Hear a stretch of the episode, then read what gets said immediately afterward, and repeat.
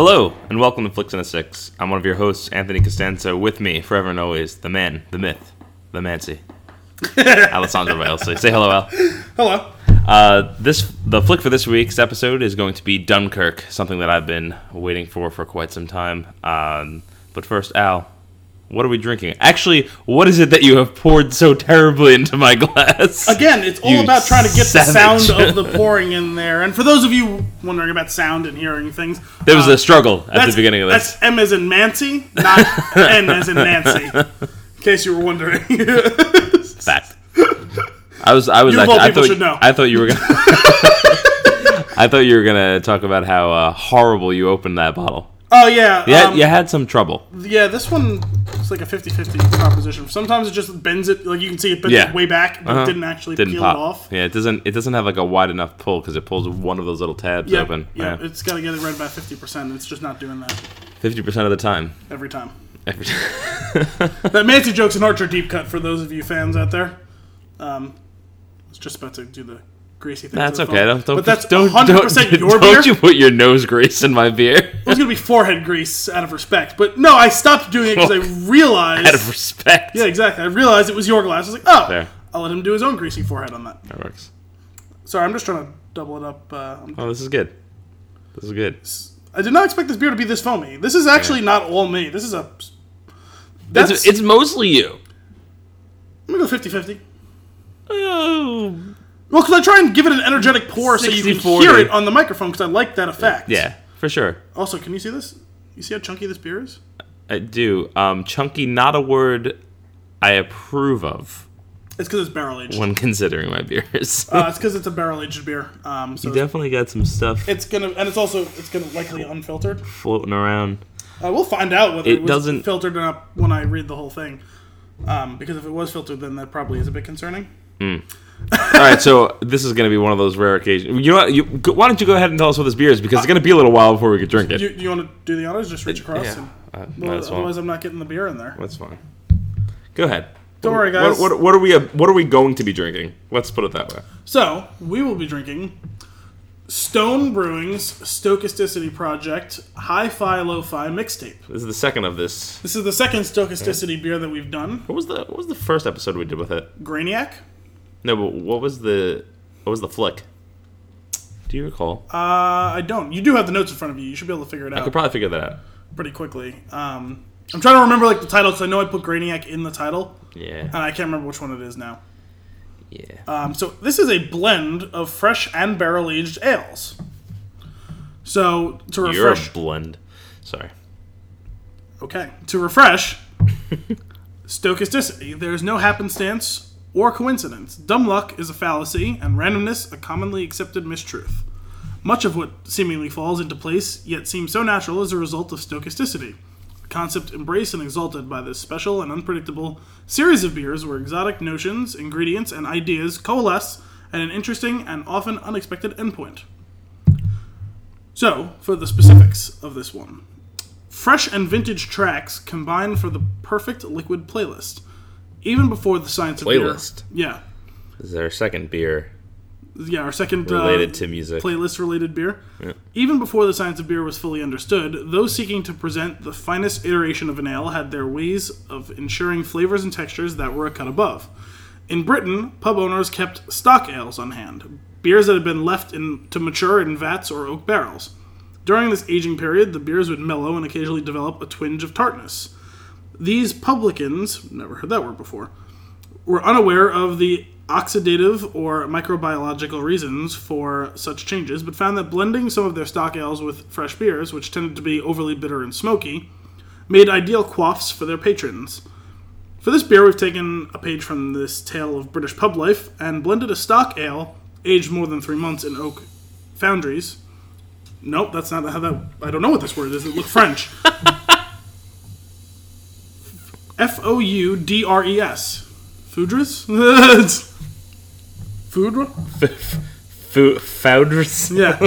Uh, they are large wooden fermentation vessels, more commonly used by vintners, with a fresh version of that beer to create a perfect harmony. I'm gonna I'm gonna pause you right there. I'm gonna guess it's I'm yeah, probably. because uh, the first result was foodress for thought. craftbeer.com. I wish you waited like six seconds though, because I was like eight words from being done reading. oh, but it's so much fun to interrupt you. With a fresh version version of that beer to Let's stop you right there.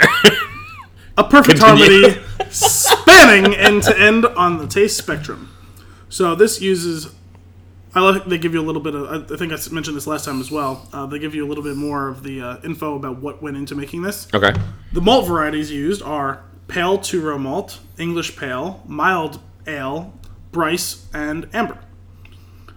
The aging vessel was oak Foudres, which we've now have decided that's the commonly accepted uh, pronunciation. Uh, the hop varieties are Apollo, UK Target, and Willamette. Uh, Willamette's a pretty well known Did you read anything about the filtering? uh, I didn't see anything on there about filtering. Um, I'm assuming though, since we're talking about a stock ale aged in wooden casks, and that was the comment I gave you to begin with, um, that that's more than likely Okay. debris from the cask. Debris. Debris. We were about to take a sip. I had Al pour the rest of the beer into my glass, and Oh, and it doesn't say it on here, but I looked it up. we've been earlier. reset once again. I, I took I looked it up earlier just to see the whole thing. It is a strong ale, is what it's is the style of beer that they're calling this. It Is is that just high eight point eight content? percent. Is that is that Yeah, what uh, it is. It, that's a large component of it, but uh, the typically very malt forward beers. Um, Takes a big guy to lift the keg. yeah, exactly. Yeah, no, it's, it's, a, it. it's a multi. it. It's a it's a malty beer. It's not like an IPA really. There may be some residual bi- bitterness to it, but Mm-hmm. it's um, it's a big, aggressive malty. Every time you say the word malt, I want Whoppers. Oh yeah. Yeah. Also, it's got pretty cool artwork on it. I thought. Um, Let's take a look got at the this. stone- Let's take a look at the the sucker. I haven't tri- commented on artwork in a while. trademark Stone Demon, but it's in that like filtered like purple and black like coloration. I thought that was kind of cool. Well, what's cool about it is it's actually sound waves. Yes, I like that a lot. which makes sense for the mixtape thing. Yeah, High five, low that's actually really cool. I, I dig it. Me too. Barrel aged ales. Now that we have beer in our glasses, Um, all yeah, the beers out I of the should bottle, be. I should be able to take a sip of it. let's uh, cheers and take a sip. Take a big mouthful of foam here. Cheers.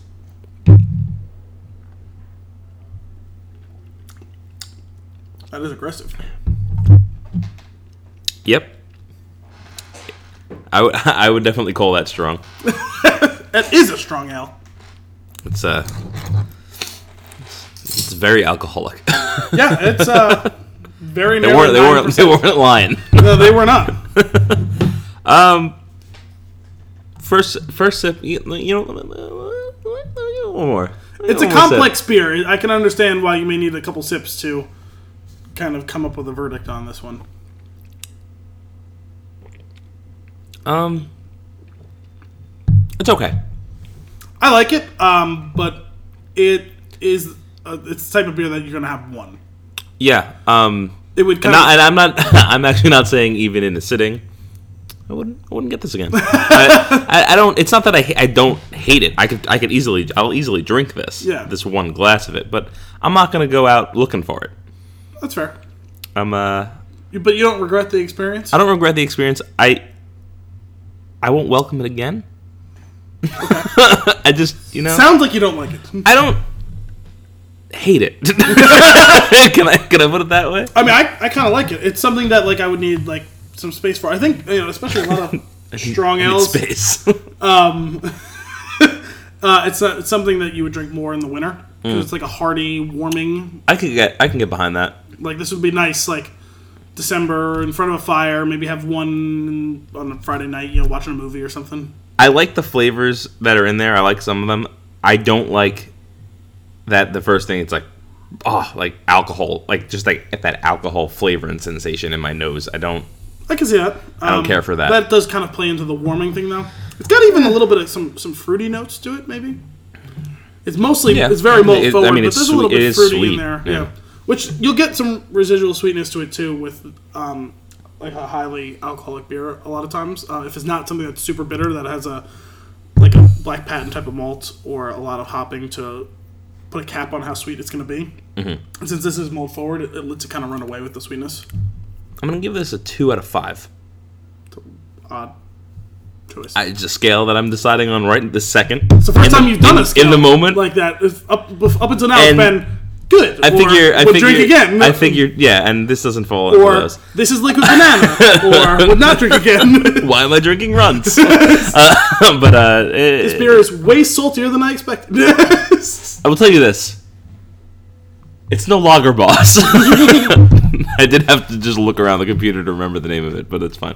Um, I already missed the beer from my last episode. right? yeah, it's still good. Anyway, this is it's okay. Uh, I, I can see why people would like it. It's Yeah. just not. It's not particularly I for mean, me. it, it's one of those like you can't account for the, the taste thing. Like it, if it's just not for you, but you can appreciate Yeah, no, what I- it is I- I get and why people would like it. Mm-hmm. Um, Do you see yourself making a strong ale anytime in your? Was it was it strong ale? Yeah. Is that what you said? um, probably it, it is kind of a catch-all term at sometimes, um, but I, I can make my, see myself making something in this vein at some point.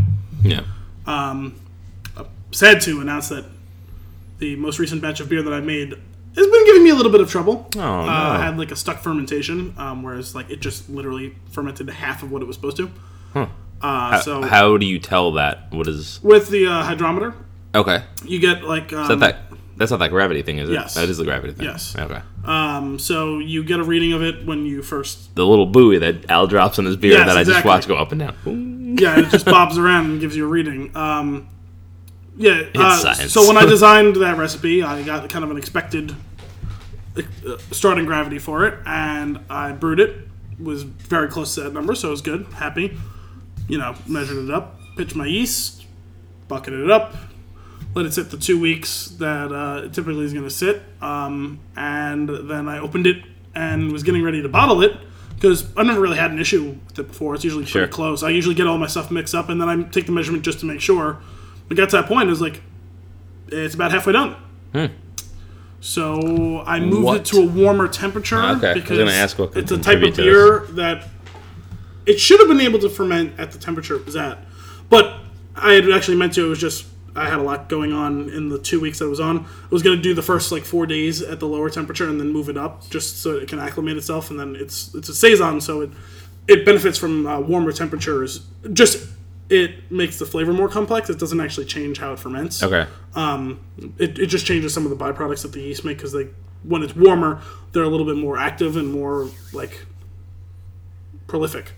Um, so I moved it to the warmer temperature and gave it about another four days and then checked it again and no change. So I went and got new yeast, made myself a yeast starter because uh, it needs that often once there's already alcohol been like introduced into the system because the alcohol will kill the yeast, even though that sounds kind of counterintuitive.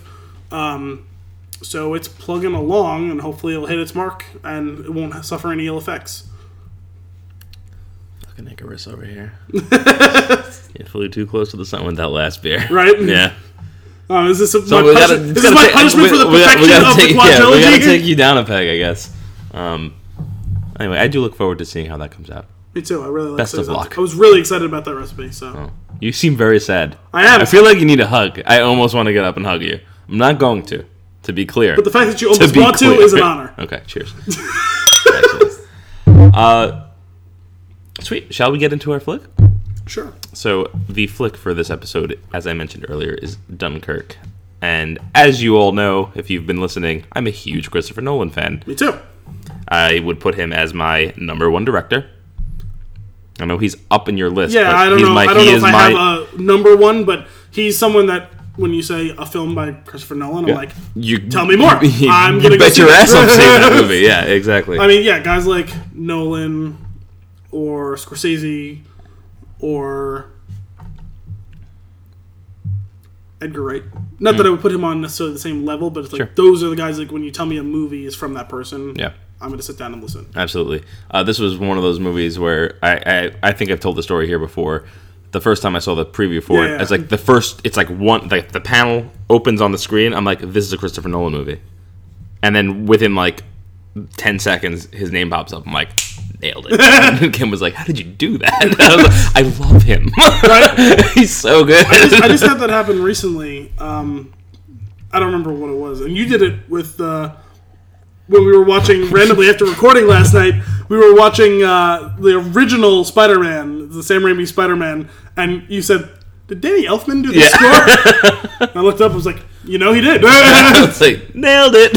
I had it happen recently too. It was something. It was like an older like movie or something like that, and I was like, I feel like this was made by someone. like so, yeah. And I looked it up. I was like, oh shit, he did do that. I was, I. I, I was like, I had no idea. One of my uh, one of the things that I'm usually pretty good at doing is guessing the year of a movie. not that's not it. from knowing Plus or minus a year.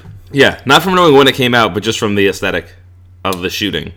Which is why I got thrown off today when I was I was sitting in the living room watching. I was like, this movie is like this is like a like eighty like six like around like Beverly Hills Cop came out. Nope, just shot that way. Which kudos. it was very piece, the like, fact at that that you pulled that off, like- like, yeah, great. Um, That was great. I walked into the room and Anthony was watching the TV and he goes, "Hey, uh, when do you think this movie came out?" I said, "Like two years ago." That's Eddie the Eagle. and he goes, "Fuck, you already saw, saw the movie." It's like, weren't supposed to know.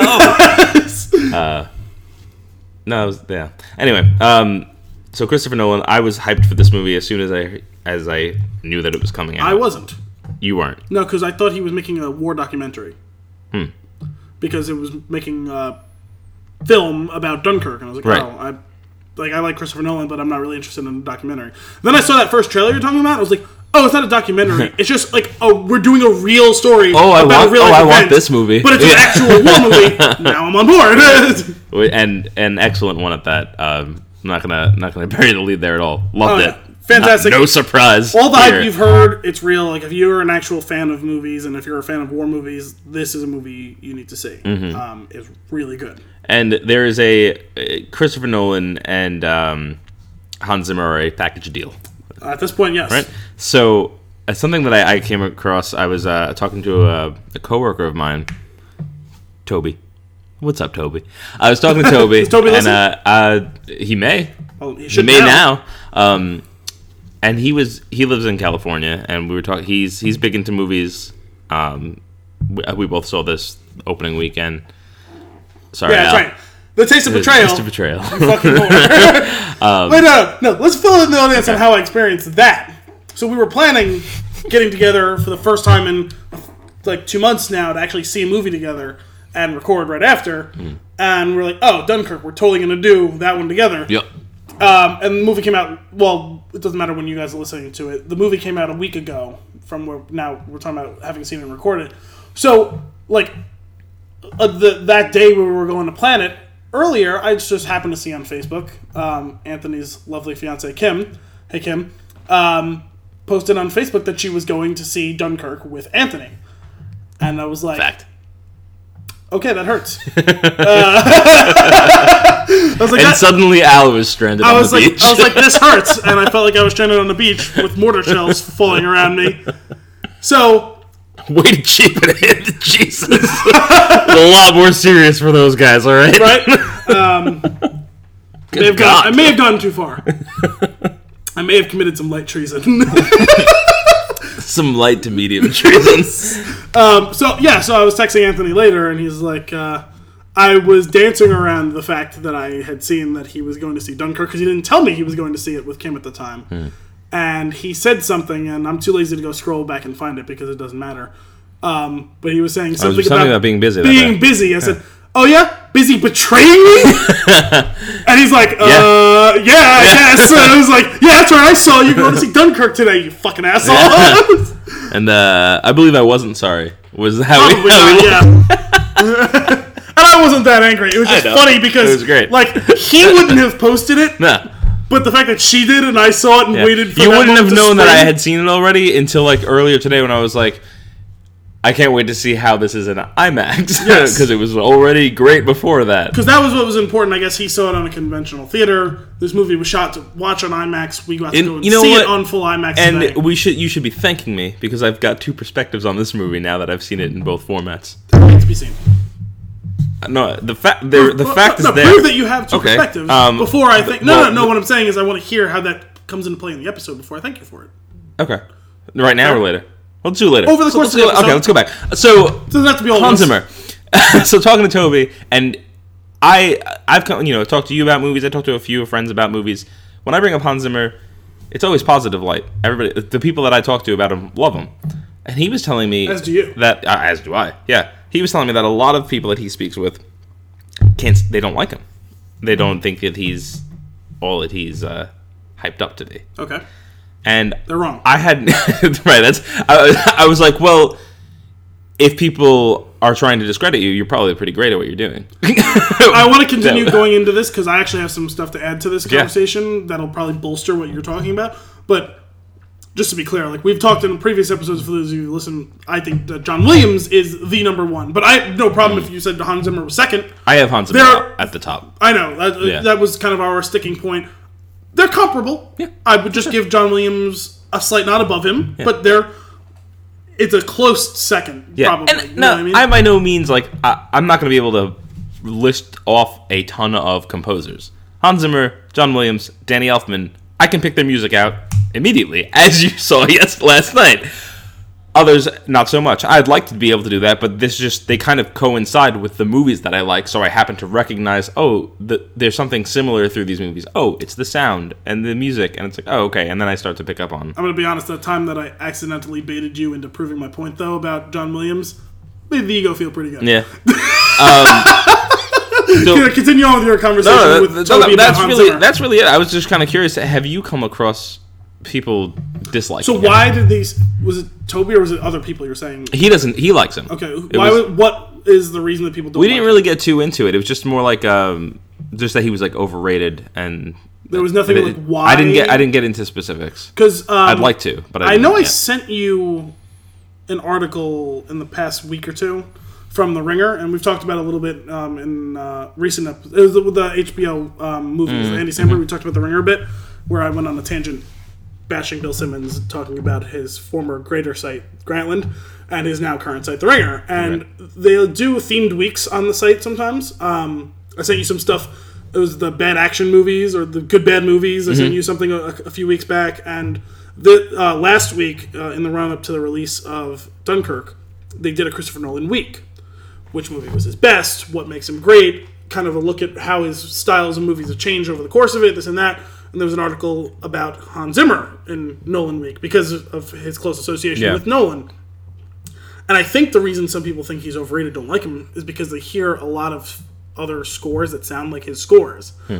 But the thing is, and the article tracks it, Hans Zimmer's been doing this for a long time. Everyone in the last 10 years, or not everyone, but a lot of newer ish composers are emulating sounds that he made the first time in scores that he did. So everyone sounds like Hans Zimmer, not Hans Zimmer sounds like everyone else. That's an important distinction. That Yeah. The reason that Pioneer. I think that some people think he's overrated is because oh I heard that in another movie made by someone else, but it's not because he's parroting them. It's the other way around. If I remember correctly That's a really important distinction. I agree with that. If I, but if I remember correctly, part of it was also that um, a lot of throughout the movie, a lot of the times, it's not like he's got the score that goes through the entire film, but Are you talking about this movie or movies? his, that he's done in movies that general? he's done in general. But there's a lot of times where it's really just a, which I think is in, incredible, is the tension that they build with the sound, and it's not, it's not a song. At a lot of times, it's not. It, it it's like a break in the score in a way, but it's just like a rising tone or a or Dark one, ominous tones? Yeah, it's it, it- dark. the masturbating dog killer is on the loose. um, what was that? Forgetting Sarah Marshall. Yes, yes. but anyway, it's like like in this movie, for example, like there's there's a couple of things um, that we can touch on right now. There is a, ticking watch that is, I would say, three quarters of the movie. You hear it, whether or not you're paying attention to it. It's like there.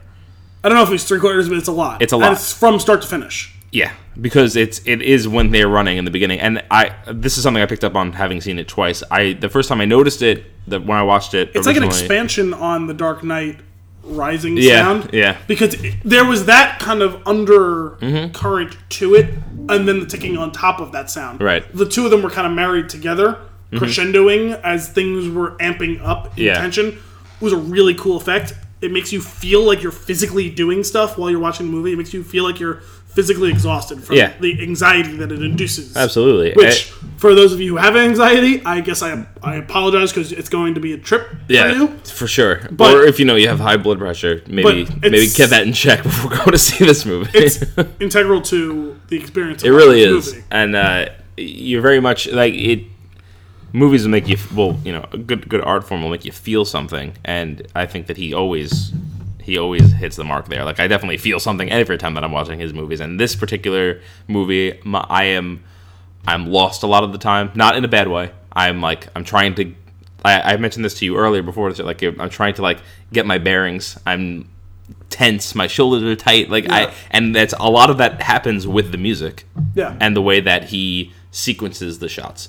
Um, but the, the clock ticking specifically, I noticed it the first time I watched it when uh, Tom Hardy looks at his watch, and then it was clear to me that it was that it was in the background. I didn't notice it right before that scene the first Oh, time I watched it, and then it's throughout, I noticed noticed it from the very first second. and it's like throughout, and then now going back, knowing that that's there, I was like, oh. Oh, this is like ever present in this movie, Yeah. and it's See, I it was, is- I guess, it is exhausting. Is the word you used earlier? and That Yeah. is that I I completely agree with that. I guess probably it's because I read some stuff. I didn't read anything that was a spoiler review for the movie, but I read stuff about the movie and what is unique about it before I had seen it. So I was aware of the idea of this ticking clock already. So mm-hmm. I was noticing it from the very Oh, okay. first second. Although I thought it was going to be a sound that conjures up an image of a clock, not actual ticking of a clock. You know what I mean? I thought it was going to be something adjacent to the sound of the ticking of a clock, not. Oh, this literally sounds like the 60 minutes. TikTok adjacent. Yeah. TikTok Jace. if anyone's a fan of Peter Rosenberg. Uh, So there's another. Uh, we could, we, if we if we want, we, we should just stick with the, the score yeah. for a bit because no, for this the is a big for- note for there's me. another and I part knew it of was it. going to be for you. um, So the, another thing that there's a couple things I want to talk about more. his w- with his score and I could see like oh yeah like we're saying if like if it's they're focusing on that like maybe these individual tones that are used like throughout I don't know I I don't know enough about like I appreciate music I don't know enough about like music theory to explain these things to you I just know that You got a better chance than me considering If- you've played music yeah. for quite some time. but I, I just know like when I like something Yeah. right? And there's a scene where two guys are carrying a stretcher, Mm-hmm. and it's just a fiddle. It's going like, it's almost like their footsteps, and it gets it's like increasingly intense. And as they get tired, it slows down, and then it picks up again, and it slows down, and it's like, it's really good. Like, There's a it's lot- it's there's a really lot of awesome. kind of experiential stuff where it's like there's that where it's tied to the movements happening on screen, and there's another one. This is a big point that I wanted to bring up. Um, I can't remember the scene specifically, and maybe that's for the best since we're still in non spoilers right now. But it happened a couple times, but there was one scene where it really crystallized for me. I want to say it was about maybe a little way before halfway through the movie where there was a really big scene. It might have been someone in the water who was trying not to drown or something like that.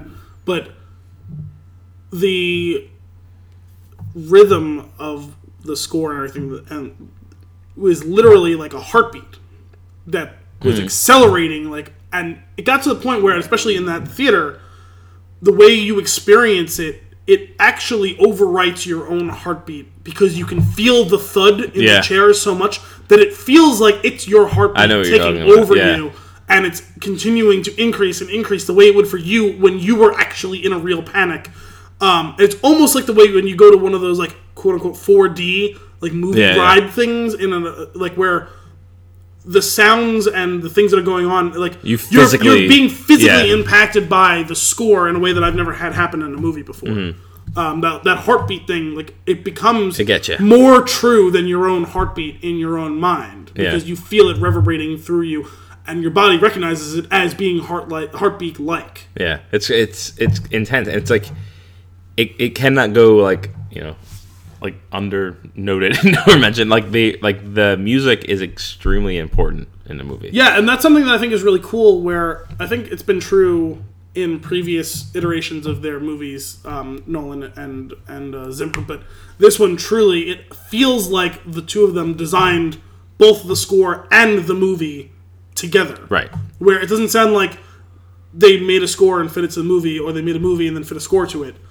It feels like the two were made hand in hand, and they like you cannot have one without the other. Mm-hmm. Whereas like other movies, you could put a different score over top of it, right? Yeah. Or you could take a score that exists and probably fit it to a different movie.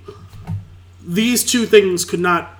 You cannot separate them into two separate identifiable objects. Right. Uh, What's what is cool about that? Um, that you say that if you listen to an album uh, or uh, if you listen to a score, I should say, for a movie like this, you can relive the entire movie with just the sound because you've seen you've experienced it already. So like when certain things happen in the in the music, you realize how closely tied they are in your memory of them happening on screen. Yeah. So like I've because I've listened to it at work, which was a huge mistake. Yeah, you told I- me you started listening to it before like- the movie came out, right? uh, I did the, I did that, and then I was like, it, it felt I was I felt tense, and I stopped.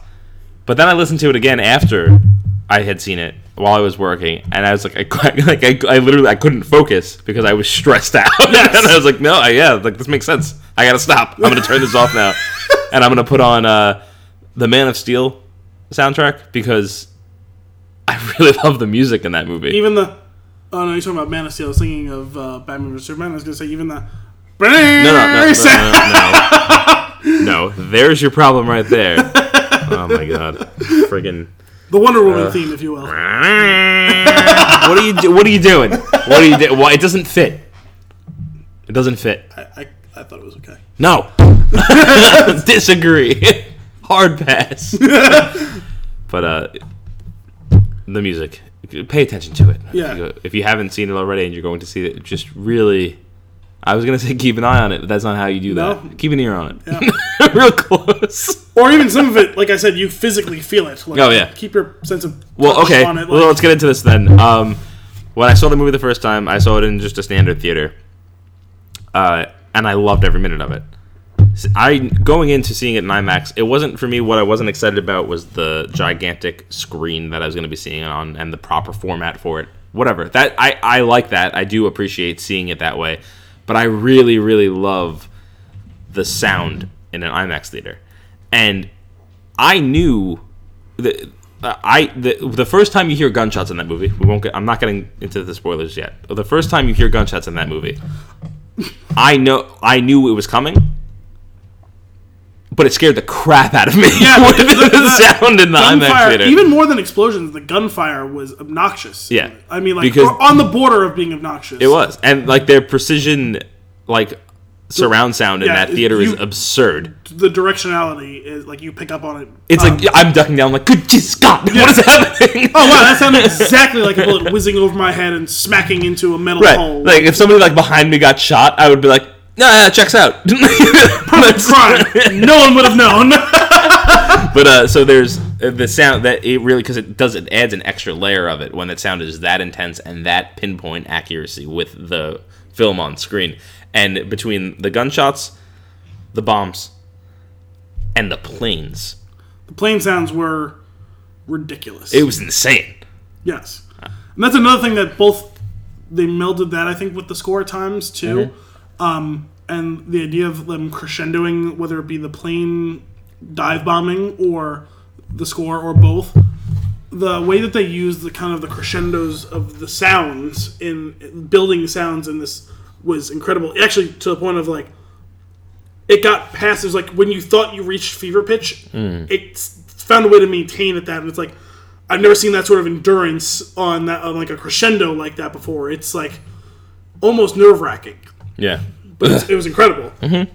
How much did you enjoy though the excellent surround sound in the IMAX as opposed to being face fucked by the Dolby Atmos? Oh my God. Can you Seriously. imagine seeing this movie in that? No, I couldn't. Honestly, I I probably would have my fingers in my ears if it was in the Dolby Atmos. It was like there's like I said, there's like good sound production and surround sound tactics, and then there's just just sheer volume being pumped through the speakers that is physically hurting me, and that's what I feel like. If unless it was like calibrated properly, that's what would happen if I was in that friggin' Dolby Atmos theater. Yeah. I guarantee you, your heartbeat would have been overwritten Right. in that theater. I would have had And, uh, I would have had a, an audio induced heart attack. Yeah, the movie would end, and your heart would just stop, and you'd just keel over and die. That's what would happen if you saw this movie in Atmos, or that Atmos Yeah, you theater. have At been dragging me out of that theater. Yeah. No, we both would have been dead. Oh, You okay. failed to realize everybody's dead at the end Everyone, of the movie. okay. Now that's the perfect crime. What happened to these people? Who are we putting on trial? On trial, Dol- Dolby. Dolby. Oh my god. Uh, is there anything particular that you want to get into with, with before we just lift the cover of the spoiler warning? Because I don't like to hold back when we go through the rest of the stuff in the movie, so I'd like to get it out of the way. dialogue. Okay. or lack thereof. My note is lack of dialogue. Beautiful lack of dialogue. Yes. Um, it's funny because I guess the closest parallel when you consider like the timing of it all is um, the Revenant. Um, the lack of dialogue as a stylistic choice. Did you see the little bit of pain that went through me when you just when you brought up the Revenant alongside this movie? You dislike that movie more than to be expected. yeah, that's fair. I mean, it's not a perfect movie. I, I don't love it. I, I thought it was a good movie. I enjoyed it. Much like this beer, I will not be partaking in the Revenant again. no, I've already rewatched at least part of it. It was on like HBO, and I, I caught it for a little bit. Yeah. I enjoyed it, but you can understand the artistic choice choices of these movies. Mm-hmm. Both of them beautifully shot, beautifully scored, and making a conscious choice to have a lack of dialogue and And when those soldiers eat that bear heart, and and have weight to each word. There's no wasted space with the dialogue. This isn't. I mean, Sorkin's brilliant, but this isn't a Sorkin script where everyone's talking to talk. No matter how clever and witty the lines are, this is one where the words don't matter in those movies because there are so many of them, and in this one, every word matters because there are so few. yeah, Um, so you go long periods where, sure, you might hear some screaming because it's a it's a battlefield, but there's no dialogue for significant stretches of the movie. Really, there might be a one word like yeah, English. Look over there, or English, or help. All right. But like, and there's periods where there is dialogue, but um, that there are so significant stretches where there's nothing or very little dialogue. I thought was interesting, um, and it added an interesting flair to this. this yeah, film. it's you're right. They just every every word packs a punch because there's so few of them. yeah. It's it's it's really it's really well done. But I think it might be an odd experience for people who, like, I mean, you expect in a war movie, there's going to be periods where you have everyone shooting each other up, right? Like, you're not going to be doing a lot of chit chat, right? Right. Mm, Yeah, yeah, grenade or over there or help, you know. But in between, we're accustomed to seeing in war movies usually a lot of talking. Um, and that wasn't the case most often in this movie. There's a couple scenes where there's um, kind of a meaty section of dialogue, but that's the exception, not the rule Right. um, which I thought was cool. I thought that was something we could discuss pre spoilers. Yeah, I actually thought of one when thinking of that. I thought of one more thing. Um, so it's on my list here too. Uh, this movie's PG thirteen. was it? Yes. Not And surprised. It's not. It's not it. surprising because there is no gore in this movie. Yeah, very little actual blood. There's Really, just the there's one maybe there's I'm maybe blood about. in like us. The, it, it may- there's two scenes where there's blood. One scene it's dried up. That's that's basically that's basically it. And I think it's important because The guy on the stretcher. here, yeah. So um, here's why it's important. There's this is how I take it. You can't. There's no reason to look away in this movie because of that. Like Except they- for they- like, they- oh my god, that fighter pilot almost just crashed into my head. right because of the But sound. I'm saying like it, in, a, in a movie like. Saving Private Ryan. Yes. When you're on the beach and you're just like, I, I can see uh, people will turn away from that. It is, it's grueling. It's horrible to look at. It's you know, it's it could be it's very real in a lot of ways, but it's they're trying to get that point across through like the horror of that. This took a different approach, I feel like, with the other horrors, and took that out of the picture so that you would focus on it more. Yeah, both were very true experiences, true to the experiences um, of war. Right. I think, And I- not but that I- I've ever encountered it, but what you expect war to be, or if you don't know what you expect war to be, seeing and hearing in a movie like Saving Private Ryan Mm-hmm. or Hacksaw Ridge, as opposed to this movie, um, neither of them is untrue in the way they represent Right. and you didn't need to get the gore across because there was a whole lot of other things. It's been done a million times Yeah. before. Everyone knows. But I also blow I- someone's leg off, I- they bleed. I do think it's calculated. Like it's they they have it this way. There's no reason to look away. Like we're we're making sure that you don't have like a physical like nausea from looking at the scene. Oh, we want you to stay looking at it because every scene, especially in a Christopher Nolan movie, every scene is extremely important. Yes, uh, although I will disagree with that slightly. Um, the things that you're going to want to look away from are not blood in this movie. It's the repeated instances of people drowning or nearly drowning. Yeah, that's tough. That was nauseating, and that's another one where the sound is added to it. And I, drowning is one of the most horrific versions of death that I can imagine. right. Um, and this isn't spoiling because if you know anything about this movie, you know that a lot of it takes place in or over the water. Right. And if you've heard anything about the movie, it's a common theme. And this isn't just a movie with artistic choices. These events really happened. Right. These people really But- were drowning or nearly drowning. It's all that even that though, even the drowning something like that is handled very beautifully. They you never see somebody die in the water.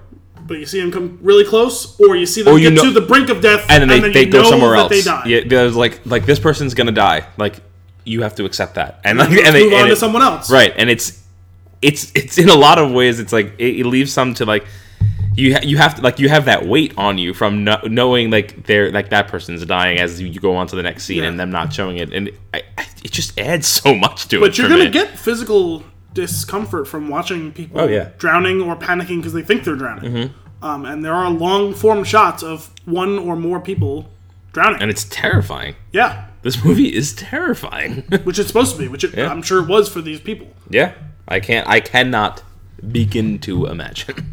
Yeah. It's it's out of control. Um, any other notes before we we lift the veil? Uh, I don't think so. I think All that's probably good. Um, from this moment on, spoilers are on the table. If you haven't seen this movie, absolutely see this movie before continuing And with us. for those of you who are worried because it's a war movie and it's a Christopher Nolan movie, this movie is less than two hours long.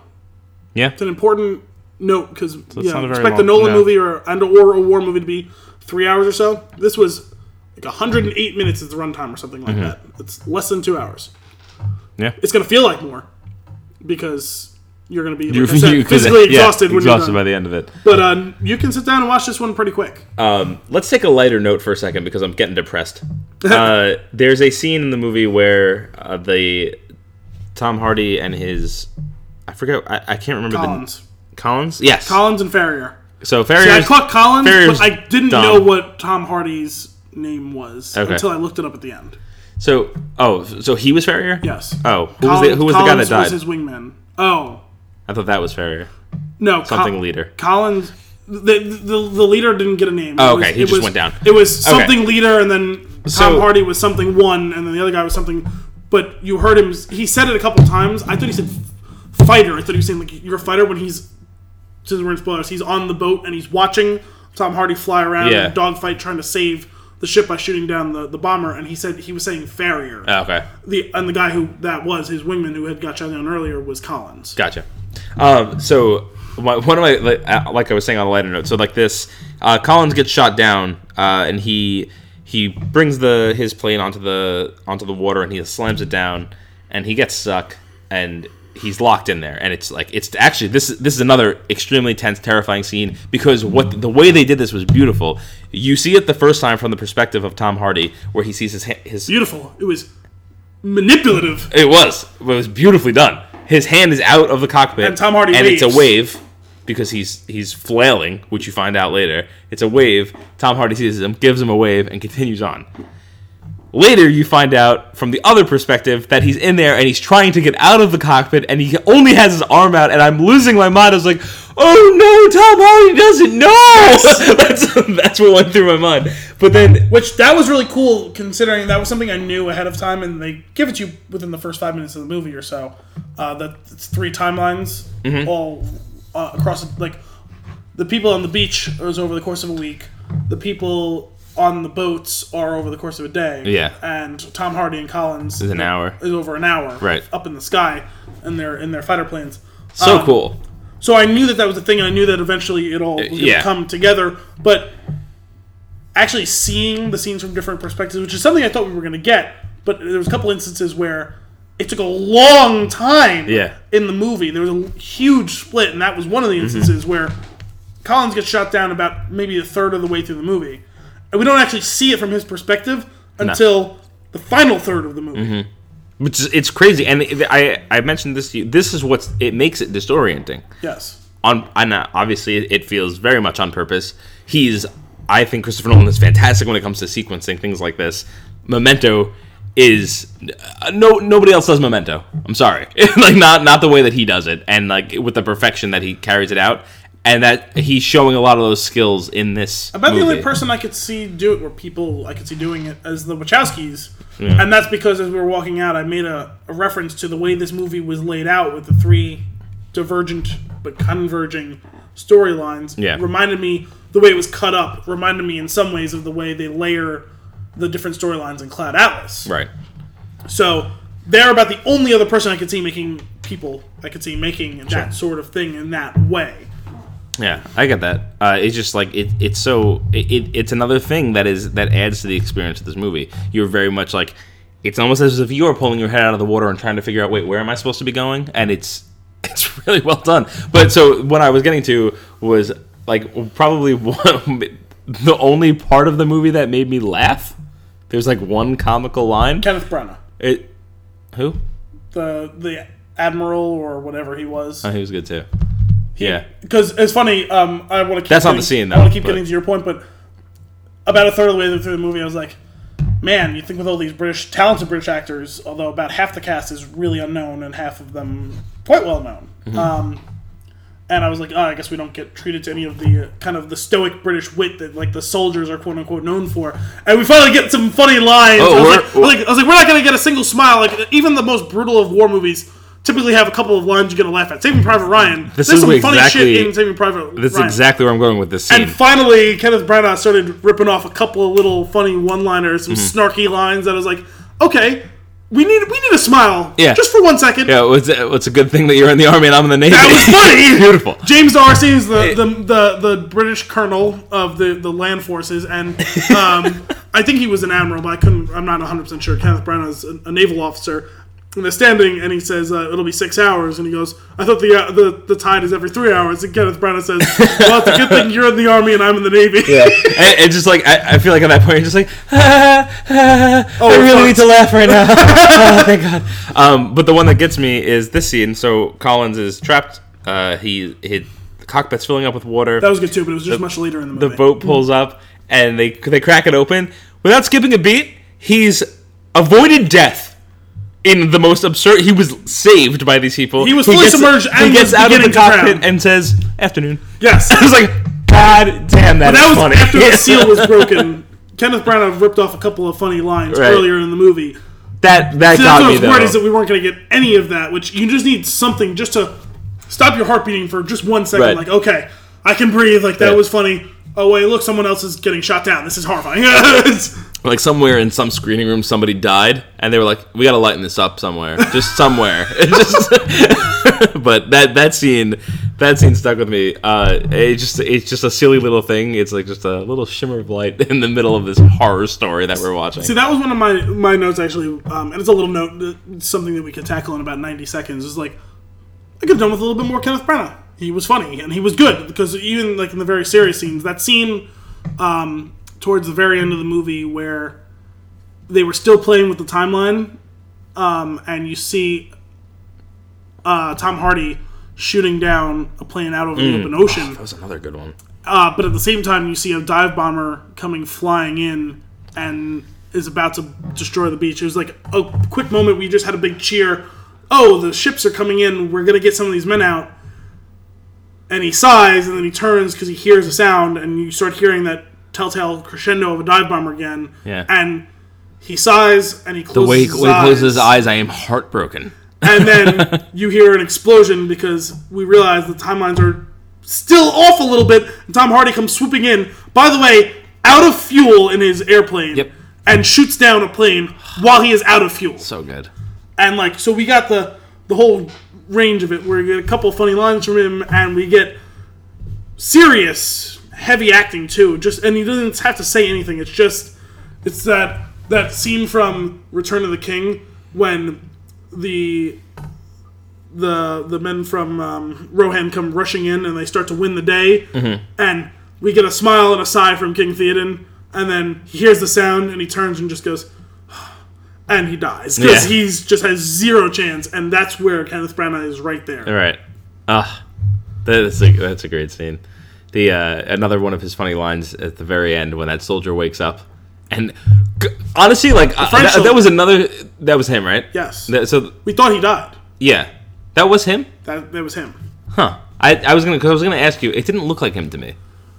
Well, his hair was all fucked up. Yeah. He had had slick back hair most of it, but then when he got his hair, when he got dunked in the sea a few times and came out and got really curly and stuff, that was him. Oh, because he got out of the boat. Yes, it, the last time we see him, Right. It was- right. That makes sense. Harry Styles Okay. and the other guy who he was quote unquote friends with the whole movie, who I think is Tommy might have been his name. I think they said his Yep. name once. It is. Um, They are on a ship that sinks and they barely make it out and they're swimming and they're getting caught in an oil slick and all that sort of stuff. And you see a couple guys who are nearly drowning and make it out of the ship, and the French soldier, who we didn't know was French until Oh my goodness, this makes the scene so much better for me. we think that because it pans out, it looks like he's drowned.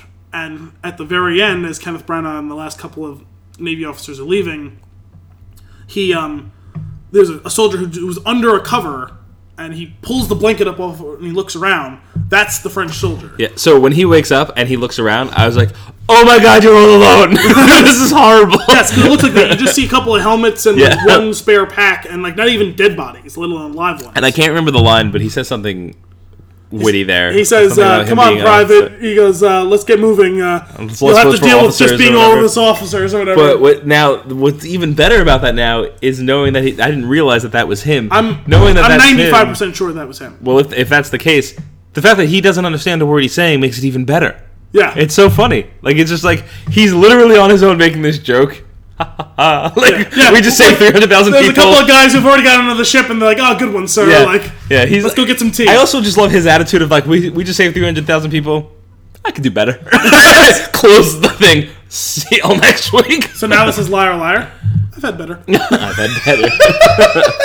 oh man, no, that's that's that's great. But uh, the I love. There's a lot of great, a, a lot of interesting scenes with the with the French soldier. Um, my favorite, obviously, was is actually in the water. So to just to kind of get you there, um, he saves Tommy a handful of times. This is another one of those times. They're they the their ship gets torpedoed. Everybody ends up in the water. The French soldier managed to get himself to a lifeboat early, and he's and he's like the last slot on that boat that's headed towards the shore.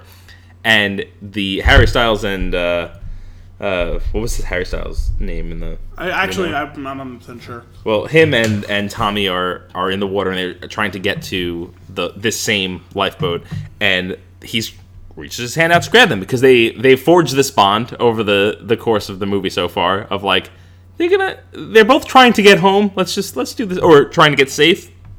Let's stick this out together. And he's trying to help them, and the other guy like swats his hand away. He's like, "We have no room for him," and the guys on the boat are saying, "We have no room for him." And then he just subtly throws a rope to them. Yeah. and I was just like, Also, how uh, kind of gut wrenching was that scene? Because we've seen.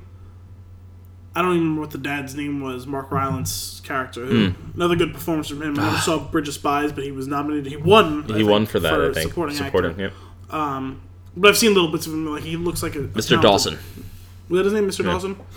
Um, when Mr. Dawson pulls a, a soldier who's sitting on top of a capsized ship, and it's um, I believe it's Cillian, right? Yeah. Cillian Murphy. Well, the, The shivering, it as the shivering, soldier. Oh, because he never gives him his name. No. He asks him, and he never gives it to him.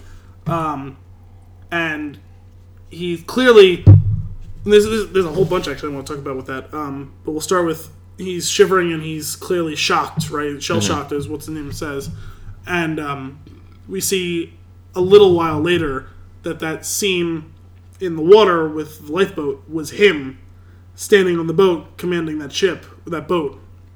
When the two of them are swimming out to the lifeboat and they won't let him on, he says, "Gentlemen, you're both wearing life vests.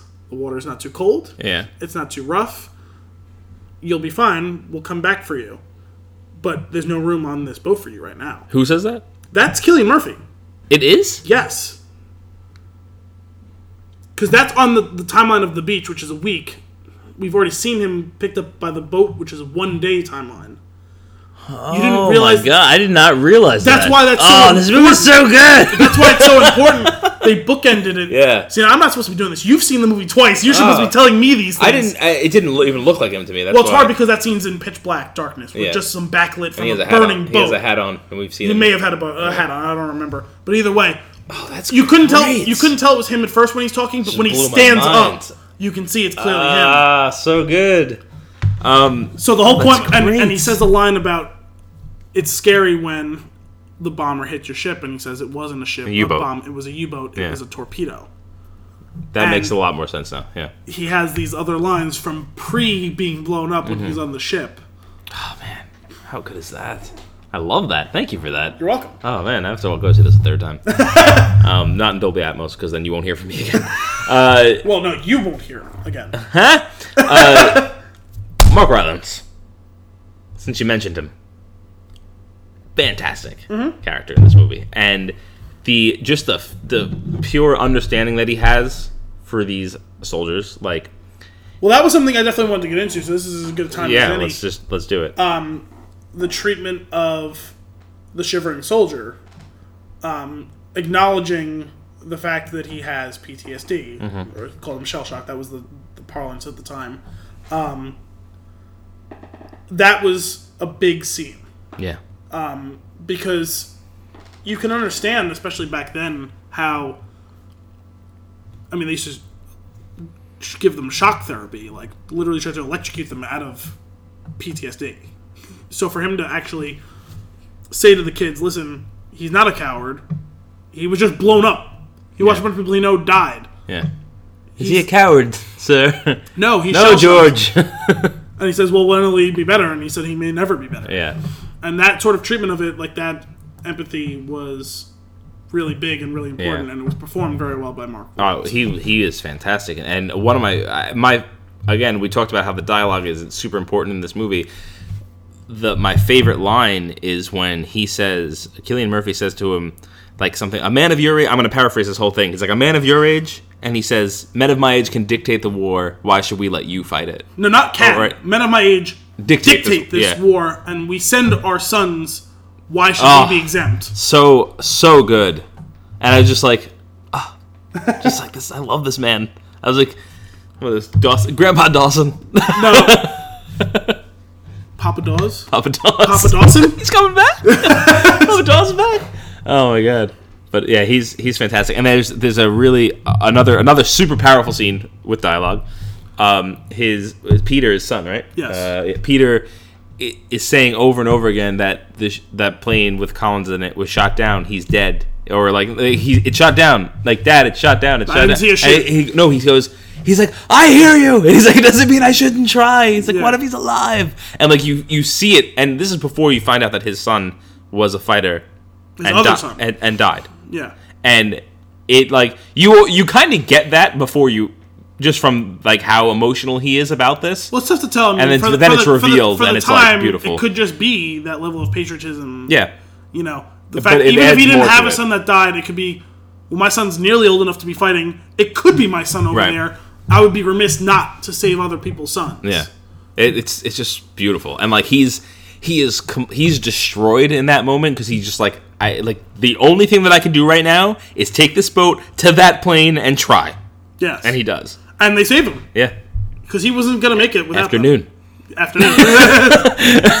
that that is just that's a great.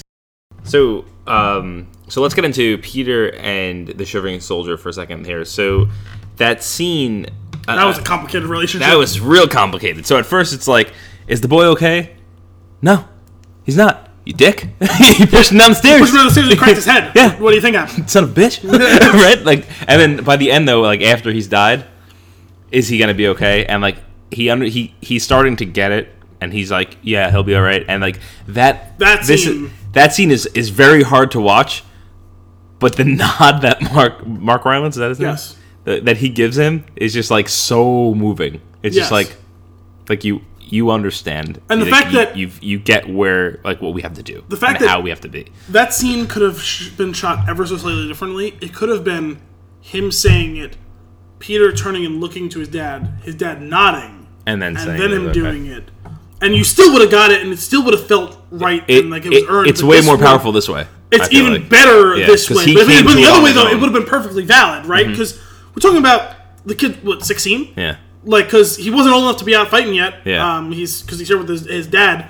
Um, so he's still young. Right. He It's just like- watched his best friend die. Well, it's like what He's good is watching it all if these people he die and everything like that. Like, he could have been shivering and no one would have given him any grief for Right. it. Right. And the, but the Because fact what that he saw. real he understands though, and it's like it, what like yeah he he's dead. I can be pissed off about this right now, but this guy has been through some shit. Yeah. And it's like there's no reason to harp on this. He like, could have been raging. He could have beat the shit out of him. He could have beat the shit out of him right the second Yeah. they threw him off the thing. And when he found out that he was blind from cracking his head open. The, oh, the, that scene hurt too. The very second- I can't see. Oh, the very second that he died, he could have run up the stairs and beat the shit out of him, and you would have felt justified, even though it would have been shitty. Yeah. And the fact that he can come above that, and that's another thing. Further, re- like I just just didn't fit with us talking about it a little while ago. It's better now to kind of close up that topic, right? The treatment of this person who's clearly not himself because of the horrific trauma that he's endured right. and to watch this kid who's watching this horrific stuff that if he he could have been selfish there and been like, "No, fuck you, you killed my best friend," and instead he protected this guy and his incredibly fragile psyche. Mm-hmm. I don't know if I could have done it. Yeah. I love uh, the other scene with him that I love. It, it, it's right before that when he's like, "Be careful down there, careful down there," and he's like, "He's dead, mate," and he goes, "Be bloody careful with him." Like I was like, "Oh man." Also, man, like that soldier's got to realize he wasn't there on the boat for when it happened, but you kind of got to get the context there. Yeah. Could you have been five percent more gentle with that situation? Right. I'm sorry, but it it looks like he's no longer with us. Yeah. Well, no, I think that's important too, though, because uh, his character kind of comes around in that moment a little bit too. Because when he he sees the look on his face when he's like, "Then be bloody careful with him," and he's like, you you see the look on his face changes, and then he very gently moves him and covers him with the blanket, Yes. and it's like, I'm not the only one going through some shit. Yeah. what I'm is- saying though is like you don't know anything. My first assumption when I'm coming on that boat is that's probably his younger brother. Right. You know what I mean? Because he's not in a fucking uniform. If he was just a soldier, you could have been like, "Hey, man, this guy's Yeah. already dead." Like, le- like us But live I- soldiers. he's dressed in civilian gear on this thing. I don't think the he could two, be- the two teenagers. He's not going to be better though. He's not going to be. I don't think he would immediately because this guy's been in war. He doesn't. He doesn't realize that this kid. He, like it's just like oh yeah, just another dead person. He it, and it takes a minute for him to get back to the fact that not everybody's in this war yeah. fighting hand to hand, but everybody is affected by it, and it's like it comes full circle. Like it's a it's a split second. The whole thing go. You could see it. Like the whole scene. Like Yeah. it just like goes like right through. Like oh, and he makes that connection. Yeah. It's it's it's good. it's just really well done. No, it was overall. It was a good scene. I was just like, it was. It felt a little weird Mm-hmm. to me, but I mean, I, I'm, I, you can take it into context and totally get it because, like you said, he probably has already watched ten friends of his die in the past Yeah. couple days. Like, What What do you think of the scene when the boat finally docks, though, and Cillian Murphy obviously sees that there's a, person body. wrapped, and then and quickly turns and walks away. I mean, it made you It's- want to have It's hard.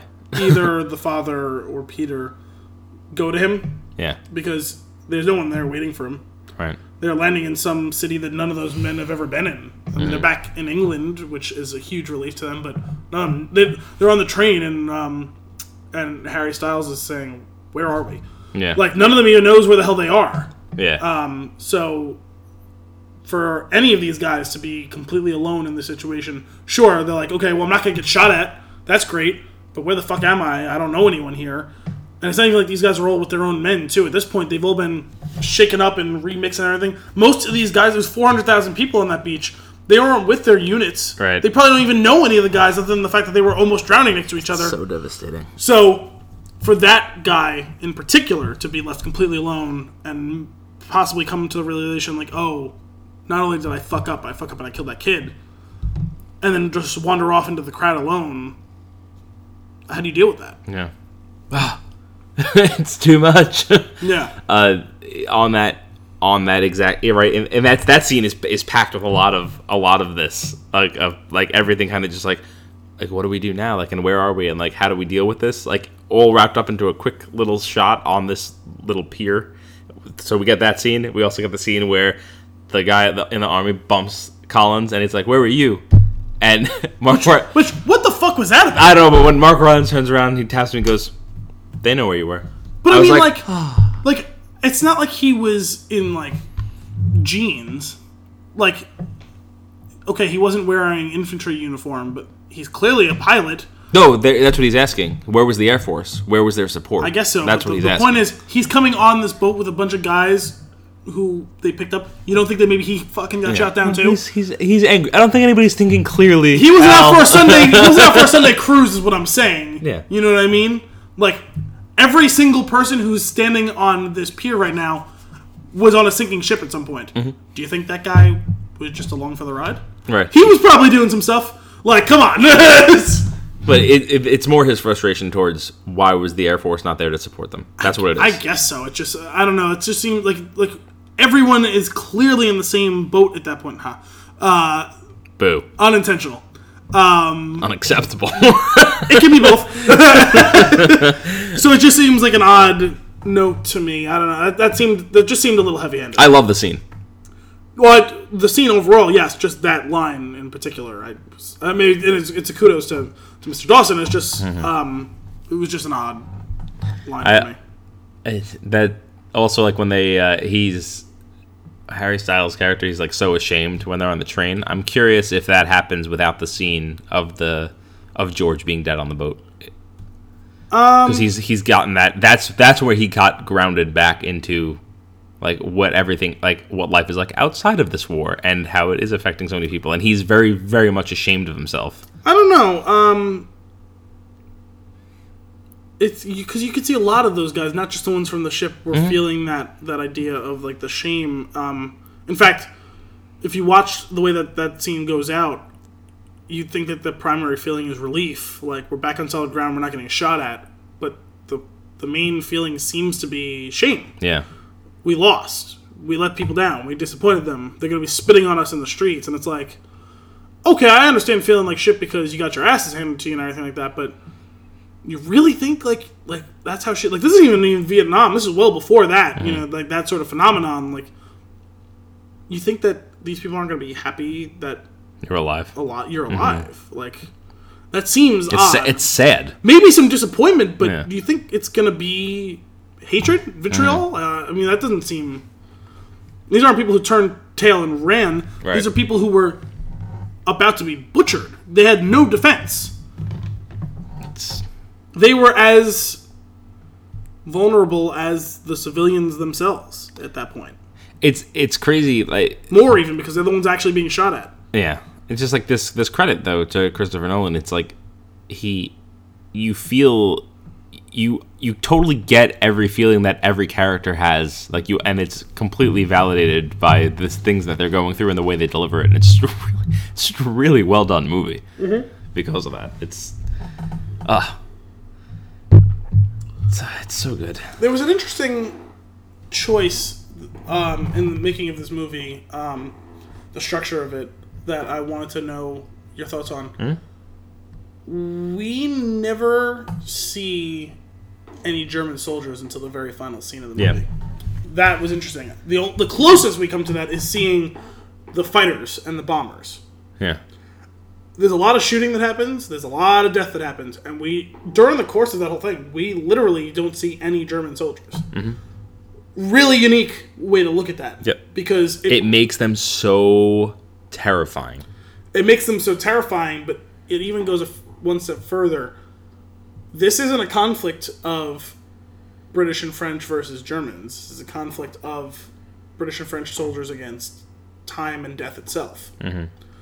Which is interesting because usually most movies or any media, whatever, when there's any sort of central conflict between opposing sides, seeks to humanize the other sides so you understand they're not just faceless monsters, they're people with their own reasons for doing this, right? Mm-hmm. Whereas this went completely opposite, and it didn't make them faceless monsters.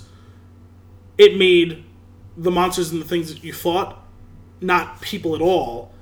You're not concerned with the fact that it is a person because you don't see a single one of the people. It's death and time and inevitability itself, Yeah. which was a really unique take in my mind. I, I yeah, I totally get that. It's and oh man, Yeah, it's, it's interesting to reflect on that because if you go right back to that that beginning scene, the opening scene of the movie when they're getting shot at, and you don't know where it's coming from. Yeah, And I mean, there's there's six or eight people, whatever, however many guys that were running down the street, dead, dead, and dead, everyone but dead. one of I'm like, them oh gets shot God. and killed, but you never see who takes the shot on any one of them. Yeah. there's a scene when they're sitting on the trawler and it's getting lit up, and the water is rushing into the ship, and it's you don't see a single person take those shots. At first, it just seems like maybe it's one person, then it seems like as an, the entire German army is shooting at them. Right.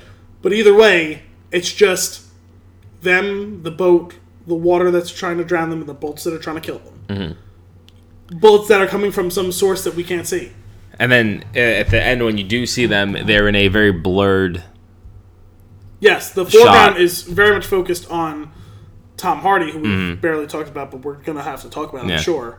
But uh, maybe not just yet. Love that man. But we just see basically the outlines of two men holding him up. Yeah, it was it two or maybe even a couple more? It might have been three or so, but like it, It was two. There was one on either side of them. I'm sure there was thought there was- more, yeah. but there was. There was They also had masks on too, though, right? They had didn't they have gas masks? I don't know if they did. Because you don't you don't see faces. You didn't see the faces. Um, I don't know if they had masks on or not because a couple things. One, it was focused on him and they were blurry, and two, there was he burnt his plane so that they couldn't capture it and study Yeah. the stuff and turn the the, the stuff Find out the weaknesses British. and all that. Mhm. So his face is lit up by the flames burning, but the way shot with the two of them standing behind him, there's serious shadow cast across their figures. The way that Lance Armstrong was not covered in Tour de Pharmacy. Right. So you can't see their faces regardless because of the way the shadows Yeah. fall. So I don't even know if you could see whether there was a mask or not. I don't remember, but it feel wasn't could. important. The po- all that was important was that again, they're not people, but not because they are dehumanized, but because they don't matter. Right. Ah, that's that's so good. I I wonder though what I didn't fully understand was why he landed the plane where he landed it. See, I was wondering about that too, and I think this is the final nail in the whole idea of the timelines. Um, I think he would have rather landed earlier if he could, but he was going to stay up there as long as he could to make sure as many people could get away, and there was no more planes coming in to take pot shots. And at that point, remember what the colonel, I don't remember what his name was, James D'Arcy, um, from Cloud Atlas and stuff, the tall one, the army colonel. Um, when the trawler was getting shot up, he said, "Wait, they've come around on the east side now. It's going to happen any time now." The Germans had basically taken the beach, Right. so there was no one to defend him. There was no safe landing zone for him. The Germans fully had it. The retreat, the retreat was fully done. I guess I don't know how much time. Like so, we see that you know he he swoops by, he he blows that plane out of the air from destroying everybody and ruining this this whole celebration of everybody getting off the beach. But and I guess we don't know if he's made a couple more passes after that, which he may have. He did, and also it took him time to get his landing gear up. That was a really weird hydraulic system where he had to pump it Yeah. manually. Unlike planes today, where you hit the button and they just flop out, he Yeah. had to physically pop them out of the thing. But I was thinking more along the lines of like, why wasn't he? Why didn't he just like, I don't know, crash land in the water or something, or jump out or bail because out? Because he did have something. wheels. Although in my mind, I was like, "Holy shit, you're gonna do this on sand? That seems like the worst surface you could possibly land on." But Collins took a huge risk landing on the water. Yeah, Like, oh, yeah, for that sure. plane's not meant to land that way. for sure. And I think he was afraid of that. I guess that's He, true. I guess he didn't have a parachute because he could have pulled that chute earlier. I also wonder if it's if he's saving them a little bit more time by being the focus of attention where he lands. It may have been that as well. Um, that he's a final distraction, so Right. that he's a valued piece. And Oh, we had we had spoken about this. This is the guy that that rallies. He's at the end of the night. He's like, one more drink, guys. Yes. Like he's he just keeps doing one more thing. And he I've got no gas left. I'll stay out another twenty minutes. Like And Jesus he- Christ, guy. He accepted his fate too. He Yeah. could have tried to run. He could have even tried to end it for himself. He's like a little smirk on his face at the end. rather than be captured, but instead he stands there and takes it. He's like, I did my best. That guy, the stones on that guy. Cheers. yeah. Um, the what I what I wrote down here and what I said to you when we were walking out of the theater is that guy had fucking ice water in his veins. Nothing got to him. He was a stone cold killer.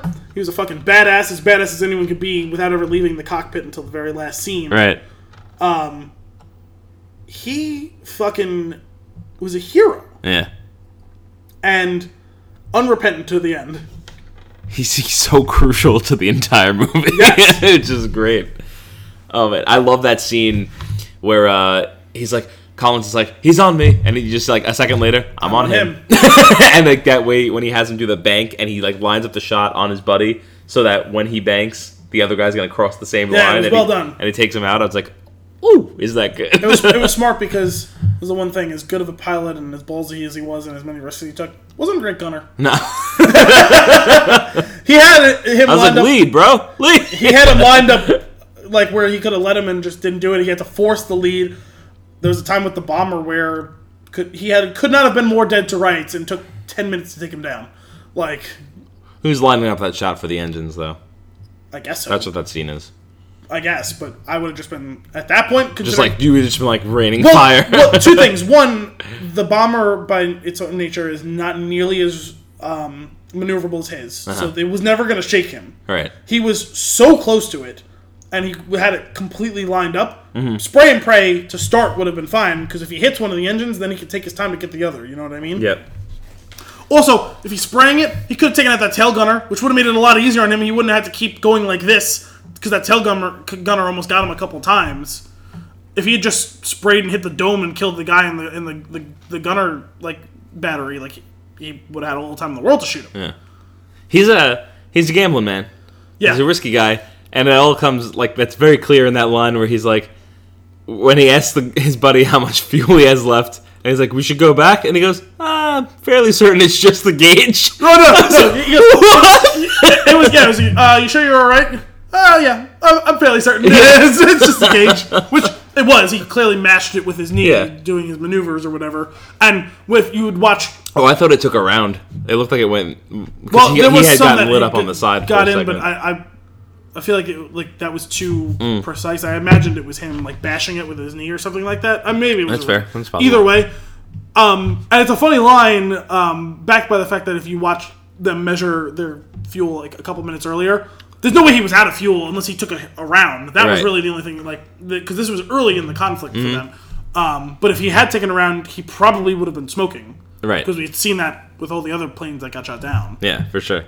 That's good. I love that he's like you know he's ticking away, writing down how many gallons he has and measuring out where he can go. Yeah, it's It's- it's badass. really- While he's flying his plane and shooting people down, he's taking down notes. yeah And doing math. gallons. like, cal- like calculus. That's great. Oh man. Although I will say that this, unfortunately, is another role that subscribes to the thing that you've been afraid of, where it's just yet another role of him mumbling. Yeah. It's a shame. 'Cause he's I- I don't- capable of so much more. I I really like him. He's great. I think he's No, fantastic. he did a good job. It's just like it is. He is becoming weirdly typecast in Yeah. that very specific, very odd. Like, why is that a theme? But he he does a weird thing. He's able to carry more presence than somebody that is speaking on screen. like, he's gonna never have to talk, speaking. He's gonna have to talk when he's Venom, right? Well, maybe not Venom, but Eddie Brock. Yeah, probably. I would imagine. I mean, and he has he has roles where he had But where it's he been a while. it has been a while.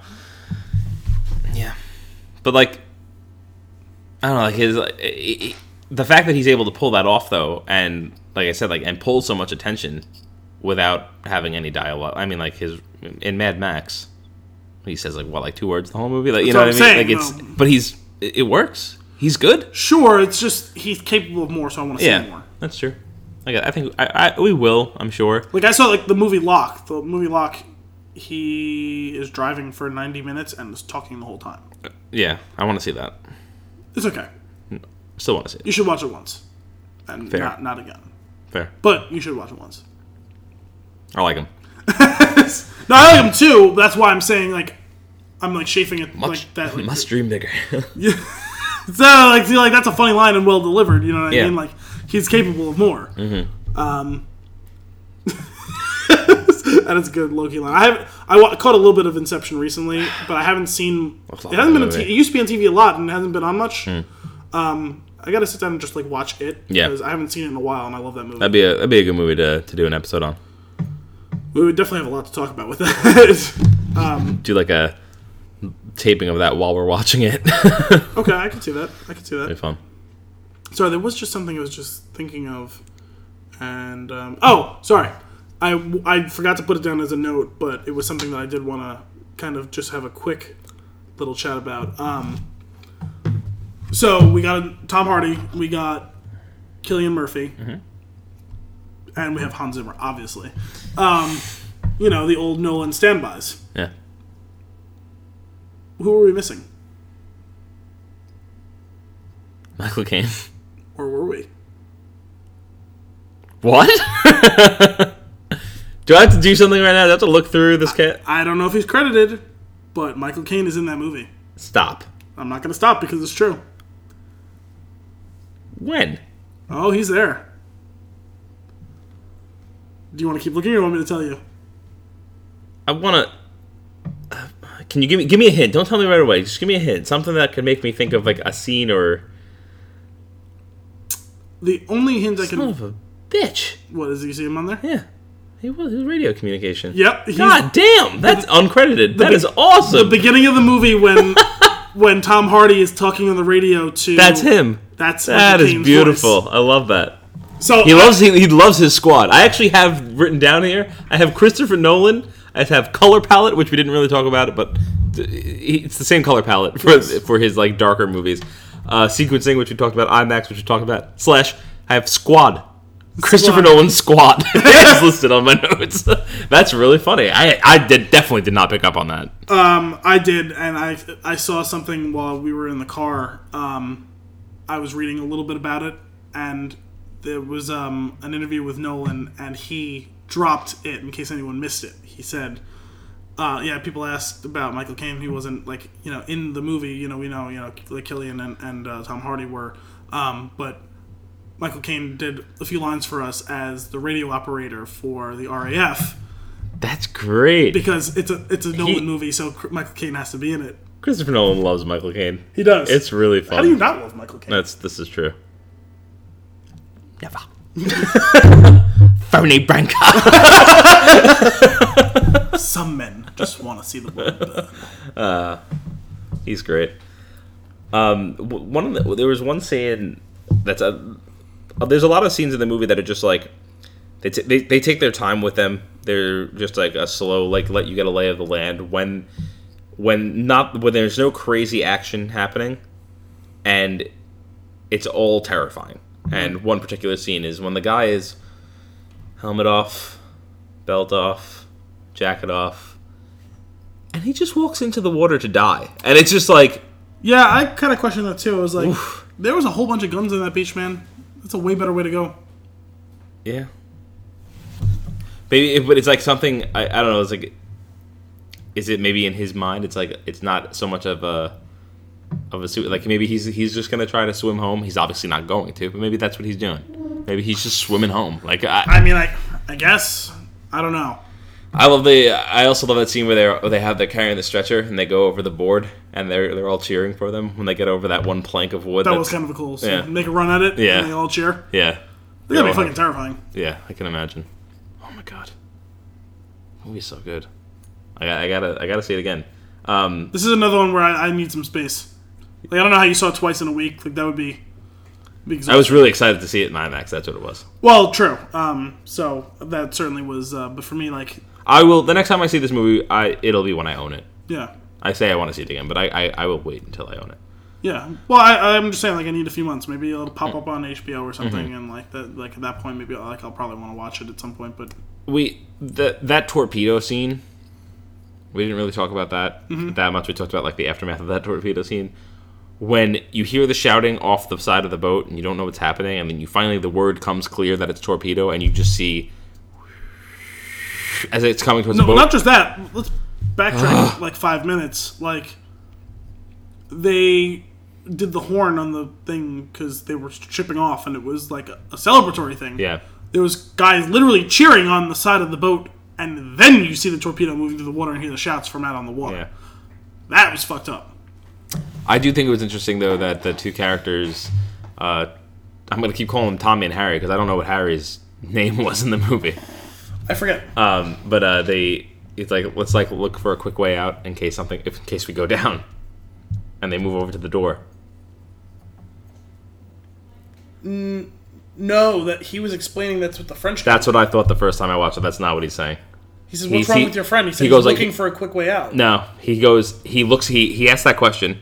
he looks around the room. He gives him a shrug, and he says, "Let's look for a quick way out in case the boat goes down." He's and they and they move. sure yeah, I'm certain because then they move towards the door and they look up at it and they stay there, and that's how they end up getting out. Well, because it took them a while to get out, though. So It, it did, but it took them. It took the door a while to open. It must have been pitch black in there. close enough. Yeah. You know, so it took them when the door opened, they see the light, Yeah. and they're close enough. There, that's why they make it out. Many, many other people did not. Yeah. You know what I mean? That scene with the oil is also terrifying. Yeah. When the when the oil goes up, I was like, Ooh. Oh, oh, one other scene that I forgot about when he, when uh Papa Doss is on the boat and he uh he guides them so that when the fighters come to cool. shoot them down, and he like tells them exactly when to pull and like avoid getting shot. It's like is that, how'd you? That's when you find out that his son was. Uh, Yeah. He's like, how'd you, how'd you um, how'd you know he was gonna do that? He goes, my son was one of you a lot. I knew he'd come around to see us off or something like that. I was like, Jesus, Yeah. that's great. Oh man, I this movie was just fantastic. Christopher Nolan does it again, as, just as per usual. You have any other notes? Uh, Any no, other? I, I got up uh, all the ones that I had on here. So you're good? yeah, I'm good. I'm good. Can't wait. Can't wait to see what his next movie is gonna be. His next movie? Yeah. It's gonna be a couple years I don't care. That's fine. because usually, usually he kind of announces it around the time it's coming out, right? What he's gonna embark on next, or like soon after. Yeah, I just I, this one was So I remember him kind of announcing this like around the time that it's Interstellar came out. Right. And then it just like I, I guess I had completely like lost track of it because you know because it takes a while and I appreciate the time that he takes his time to make these movies. Oh, sure. Anyway, uh, that's it for this week's Flicks in the Six. Check out spintune.com each week for a new episode and a random article. You don't ask for them. We're gonna give them to you. Thanks for tuning in and until next time, cheers.